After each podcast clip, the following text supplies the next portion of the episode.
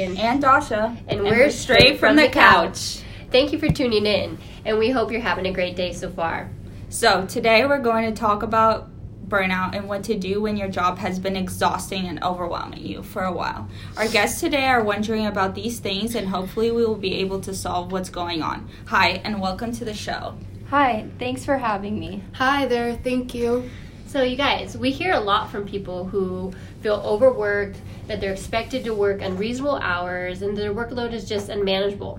So, like, what kind of things do you do to balance work in your personal life to avoid these feelings of burnout? Well, first of all, Megan, let me start by saying that I hate the phrase work life balance. The balance part really annoys me. This idea that we can find the right balance between what we have to do and what we want to do is just silly. My life is never in balance. I'm always either spending more time on work or with the people I love.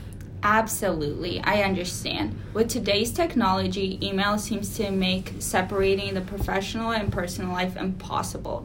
Being overwhelmed with work or just with the people you're close to is a serious problem because it can lead to burnout.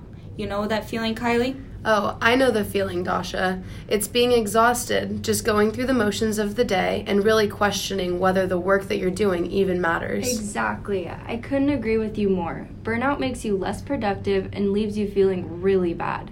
It can compromise your immune system, making you feel more vulnerable to health problems. Okay, so how can we prevent burnout?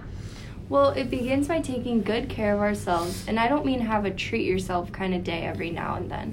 I mean, that is really nice, and I love treating myself, but the feeling is temporary. Real self care has to be a sustainable habit that builds the strength you need to deal with the stressors coming your way.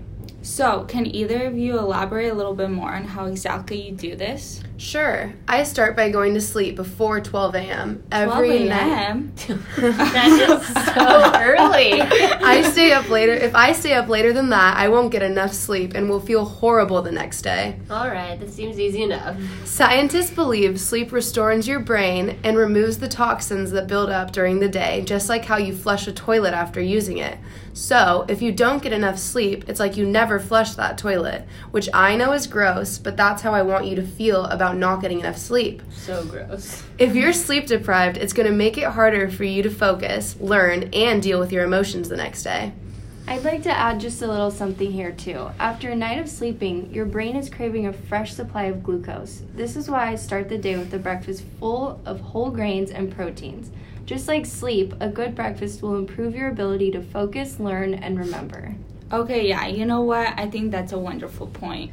Once I get to work, I make sure I only check my email, social media, or news during specific chunks of time morning, noon, and in the evening, and that's it. Really, that's it.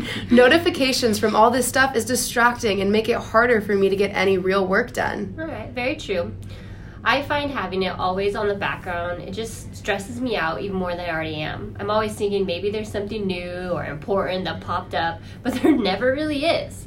So I just turn the do not disturb mode on and get to work. Yeah, that's great. For myself, halfway through my day, I get out of the office and go for a walk, even if it's just for five minutes. Walking outside makes it easier for me to get through the second half of the day and psychologists have found that midday walks boost your mood and reduce stress. This is probably because it gets your body active and gives your brain a chance to rest. Mhm. Mhm.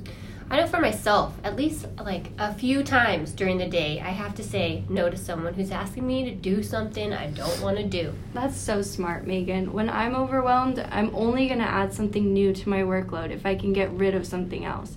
If I don't do that, I'll burn out. The way I say no is by using an assertiveness skill I learned in one of my old college classes. For instance, it could be a short phone call to your boss that sounds something like this I know you originally wanted the TPS reports by tonight, but I'm really overwhelmed with all the other assignments that came in. Is there any way I can get that to you tomorrow instead? I just want to make sure I do this right, and I'd hate for you to get a rushed report. Yes, good old fashioned communication. I mean, how is your boss supposed to read your mind? Exactly.